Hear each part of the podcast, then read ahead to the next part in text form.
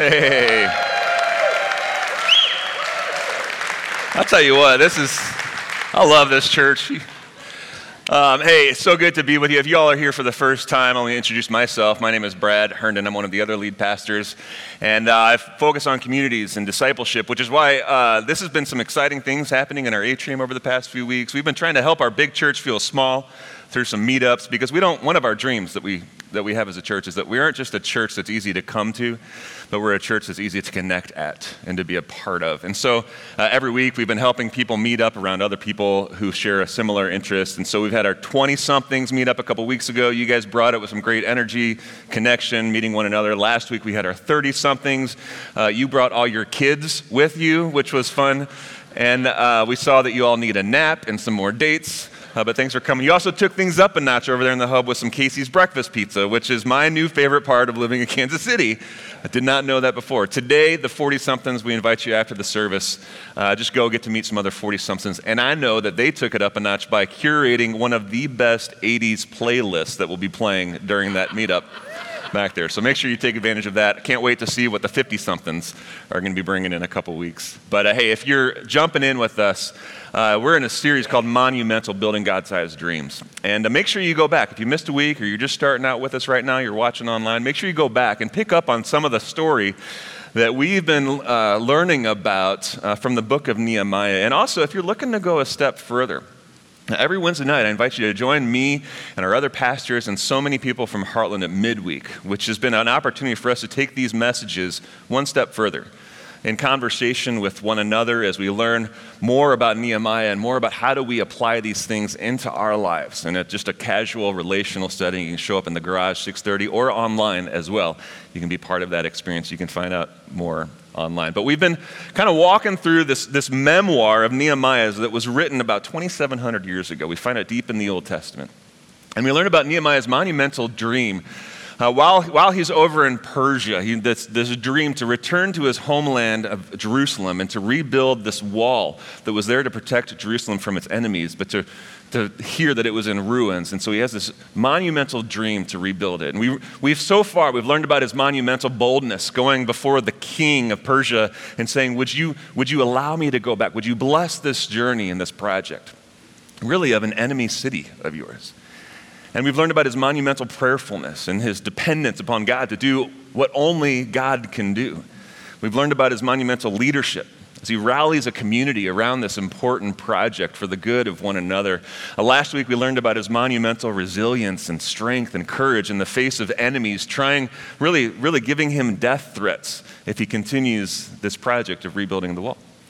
And today we're going to get to learn about something else about Nehemiah, and it shows up in chapter 5. So if you like following along, you can turn on your phone or open up a Bible. And uh, there's a verse, kind of six, six, verses into chapter 5, that shows us something about Nehemiah as we get to know him. Uh, he writes in this memoir that as the people were building the wall, I became very angry. I became very angry. Now, hold on to this verse for a second because we're going to learn a lot more about this anger and why Nehemiah is angry. Today, I want to talk about anger. Like, for one, because if there's one way to get to know someone like we're trying to get to know Nehemiah, one of the best ways we can get to know someone is to know what makes them angry, isn't it?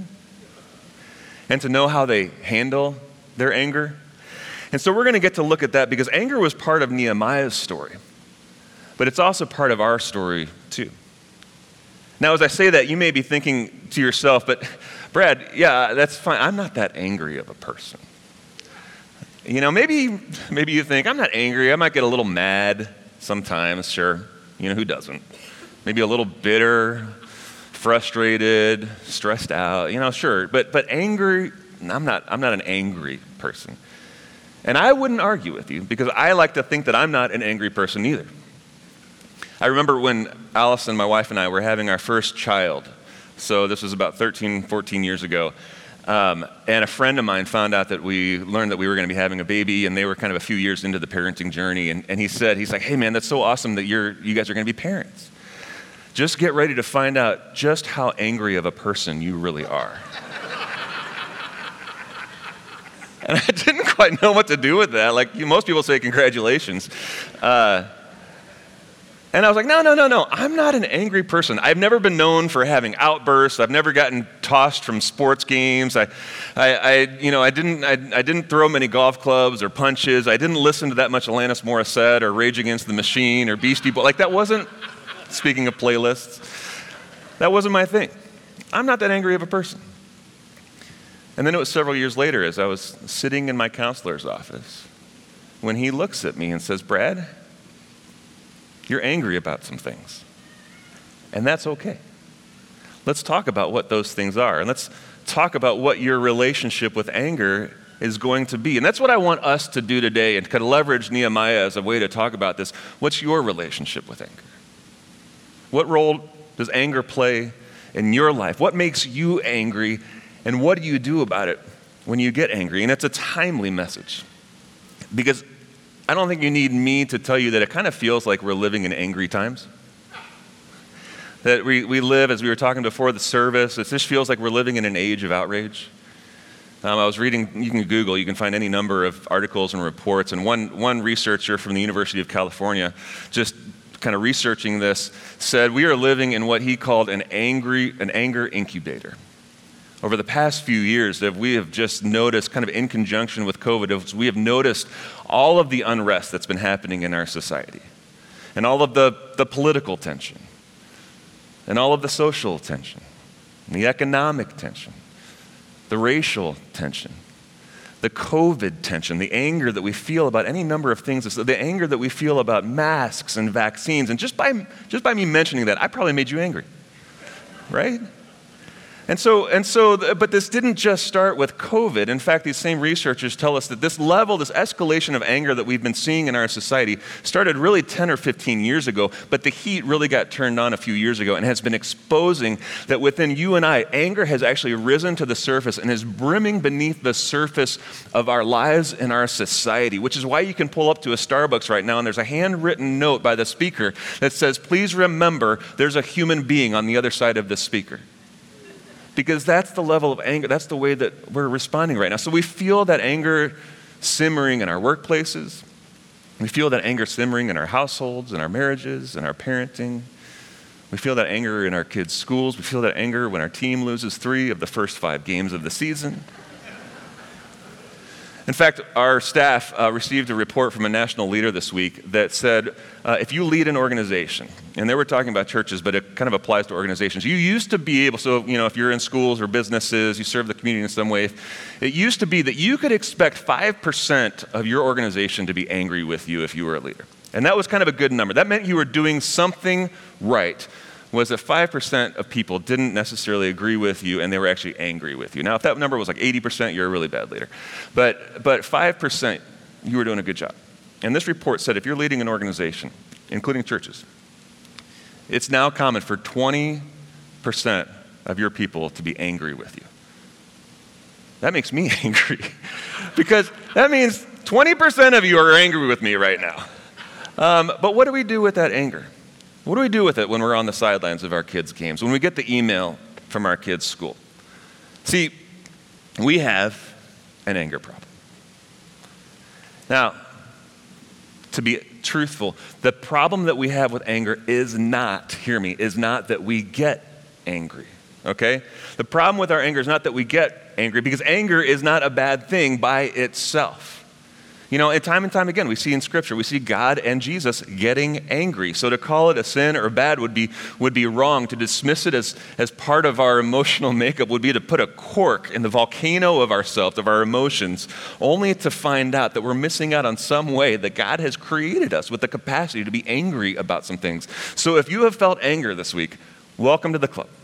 You are in the right place. No, our problem with anger is not that we get angry, it's that we don't know what to do with it when we do. It's the way in which we handle it. And you and I all have felt the damaging effects of anger on our lives from those around us. Maybe we have inflicted some of that damage on the people, especially the people closest to us, or even not, as we go toe to toe with people online on a social media thread that we don't even know about something that a few weeks ago we really didn't even care about or know that much about. No, our problem with anger is that we don't know what makes us angry and we don't know what to do with it when we do. So I want to go back to Nehemiah now and this verse that he became angry and rewind the tape Go back to the first verse of chapter 5 and find out what led to him getting angry and what we can learn from him. So, this is the way the, the passage plays out. So, as they're building the wall, he writes About this time, some of the men and their wives raised a cry of protest against their fellow Jews. And they were saying, We have such large, large families, we need more food to survive. Now, then he says, When I heard their outcry and these charges, I was very angry. Now, what's, what's going on here? So there's this situation as the, as the people of Jerusalem are coming together to rebuild these walls, this important kind of community endeavor, uh, the people of Jerusalem really have a choice to make. They have a dilemma. Do they devote their time and energy toward doing the work of rebuilding the walls? Or do they use their time and energy to fend for themselves and to do their own work and to, to tend to their fields and to make money and to, and to gather food, things that they need for survival. And they can either do this or they can do this, but it's kind of hard to do both. And to make matters even worse, there's been a famine in the land for quite some time. So there's an immense shortage of food. And the only people who really have access to the food are, are, some of the more wealthier parts of Jerusalem, the people. And so they loan these kind of, you have the haves and the have nots. The haves start kind of loaning the food and the money to the have nots to, to help them. The problem is that the haves are charging just a significant amount of interest, which, which back in this day is, is a big time no no, especially in this particular kind of situation when you're all in this boat in this famine together trying to complete this wall. To, not just that, it's such an immense interest that the have nots are having to mortgage their fields and they're even having to sell their own family members back into slavery in order to pay back the richer halves of their society. And so you kind of have this haves, have nots, rich against poor, the, the privileged versus the vulnerable, this division, this turmoil. And so then when, when Nehemiah hears about that, he hears the outcries and the complaints and the charges of the have nots, and that's what makes him angry. Now, it would be really easy to believe that Nehemiah is angry because this division, this turmoil, has, has the power to completely thwart this dream of his to rebuild the wall. And that would make me angry too if something got in the way of my dream, of our dream, right? But that's not it at all. That's not actually why Nehemiah is angry. Nehemiah is angry just because of the, the, the division that the people of Jerusalem are experiencing. That there's this, this disunity, that, that there's this exploitation happening among Jerusalem. Nehemiah knows that this situation has the power to leave the people of Jerusalem in just as much of ruins as the walls were when he got there. See, this is the turning point in Nehemiah's memoir when we begin to realize, maybe Nehemiah begins to realize too, that his monumental dream isn't really about rebuilding a wall at all. His monumental dream is about rebuilding a people. It's not about the wall. It's about the people. And this is a people that God had called out from the earth, that He had commissioned them, named them, uh, called them to faithfulness to Him, and they blew it. And they began sinning against one another and against God. And so they begin to scatter across the earth and be taken captive for decades. And now they're returning to Jerusalem and they have the opportunity to once again be the people of God, living in the way that God has called them to on mission, on purpose, with an identity. And the first opportunity that they get, they begin to exploit one another and do the same thing again. Of course, Nehemiah is angry. See, the wall was just a project to accomplish something spiritual in the people of Jerusalem. And that is so like God to take something physical and to accomplish something spiritual through it. And He does it all the time. I mean, I think about, well, you know, 10, 11 years ago, as, as this, this church was moving from one location to another location, there was something physical in our mind, in our vision of a building, of a new location. But, but and, and many of you were there, and you were, a, you were a part of it, or, you know, you were standing outside the, the, the walls of this church. You were marching, you were blindfolded as you were waiting for God to show us where to go. And there was something physical about that season, about a new building, a new campus, and that was important.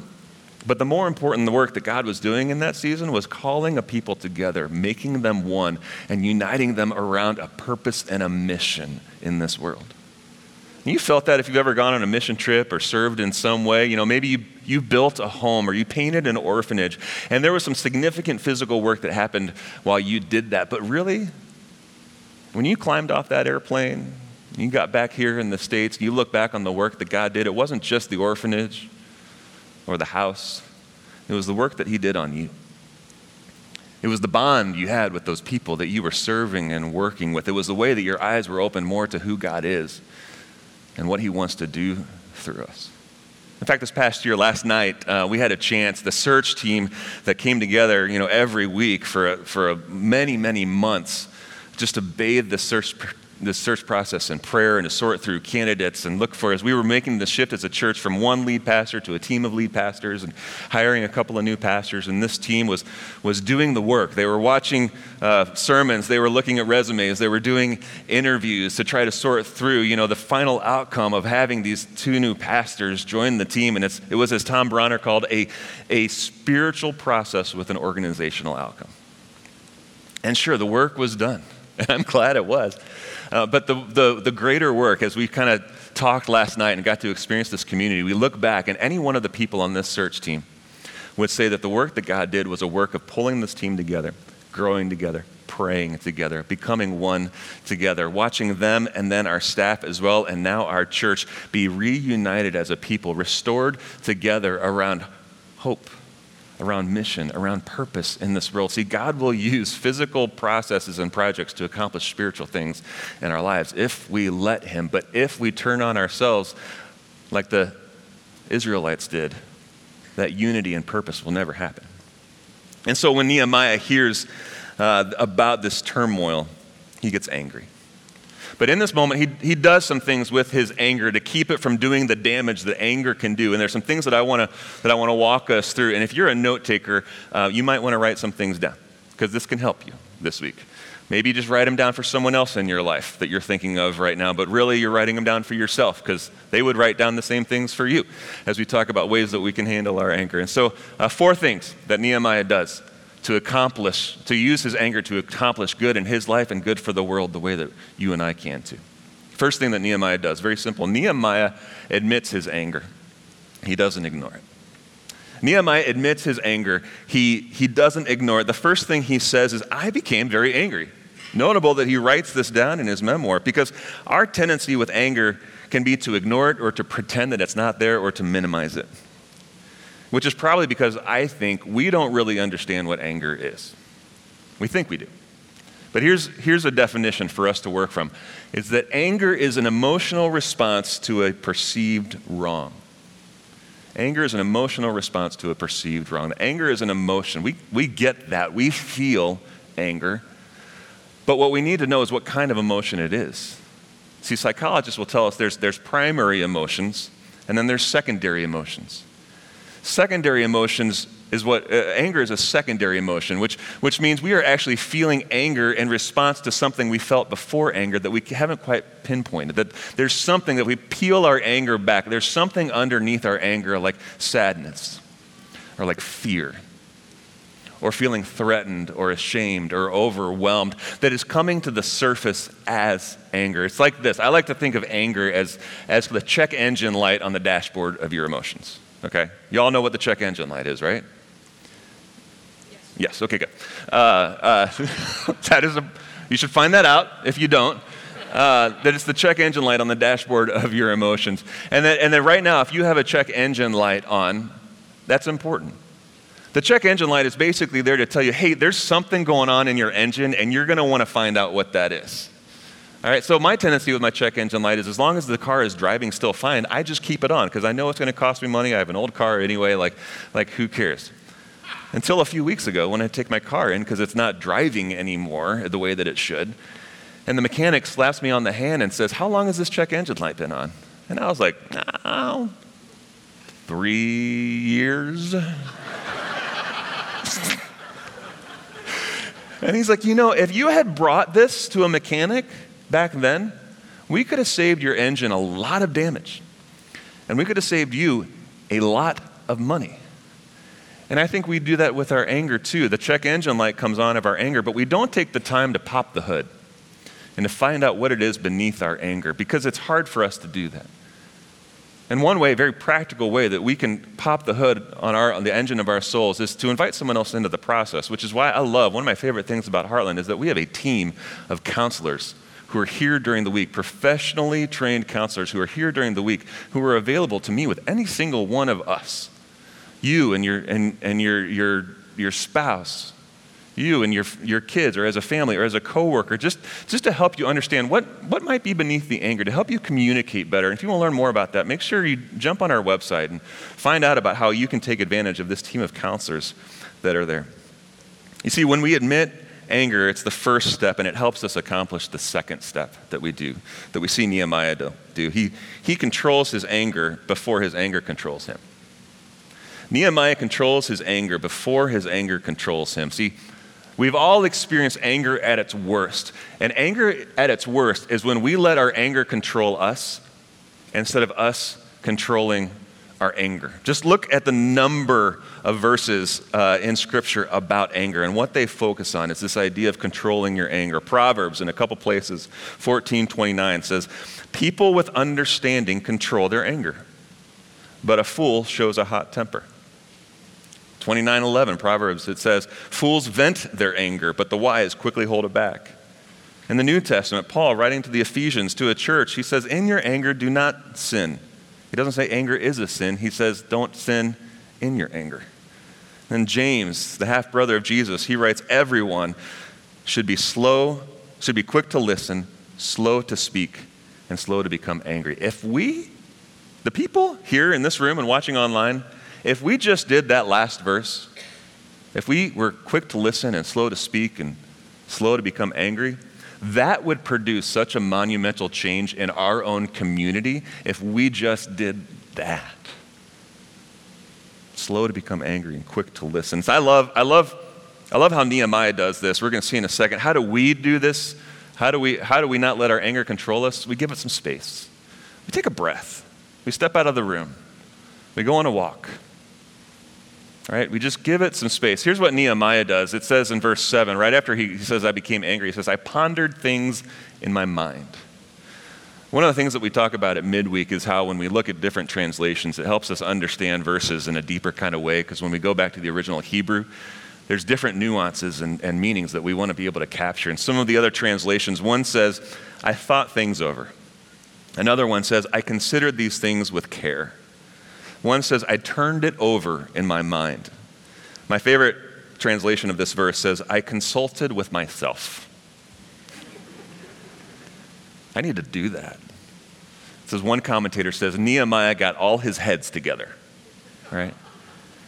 That he, he, he takes time to slow his anger down to make sure he stays in control of it. And because of that, he does this third thing that you and I can learn from too. He becomes aware of his assumptions before he acts on them. Right now, there's a spouse somewhere elbowing the person next to you. He becomes aware of his assumptions uh, before he acts on them. Now, I, you don't need me to tell you what assumptions make of you and me, right? I'm not going to go there, uh, but you might want to Google that if you, if you don't know the reference there. It's, but, but the key is don't make assumptions. It turns out poorly. Um, take this guy. Uh, this, is, this is Danny. Uh, Danny and his girlfriend are on a text thread. His girlfriend texts Danny and says, I'm going to Michael's with Elaine. Danny, feeling a little bit of hurt, says, I'm not at all trying to make you feel guilty, but I wish we were hung out, we hung out more. We used to see each other almost every day, and now that we are dating, it's literally only once a week. Danny, gosh. So he says, All right, fine, have fun with Michael. I don't know who he is, but I'm sure he's a good guy. I hope Here's some Midwest passive aggressive things. I hope in the foreseeable future that you'll want to come to my place on a Tuesday. To which his girlfriend responds,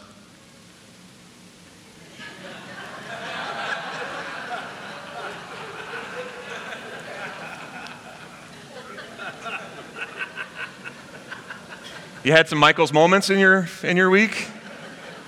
Oh, darn. Missed that one. Now, fortunately, he didn't, Danny didn't blow up into this emotional kind of outburst of anger, but he learned don't act on your assumptions. And so here's, I want to walk through what happens whenever, whenever we get angry. If you're wondering uh, why we have this whiteboard, I'm glad it fell this way and not that way. But Corey, nice job with the recovery there, man. Uh, so whenever we feel anger, okay, our anger was triggered by an event. All right? This could be something you heard, something someone said to you, someone cut you off in traffic, you got an email, I don't know what it might be. Someone made a decision. This event triggered your anger, right?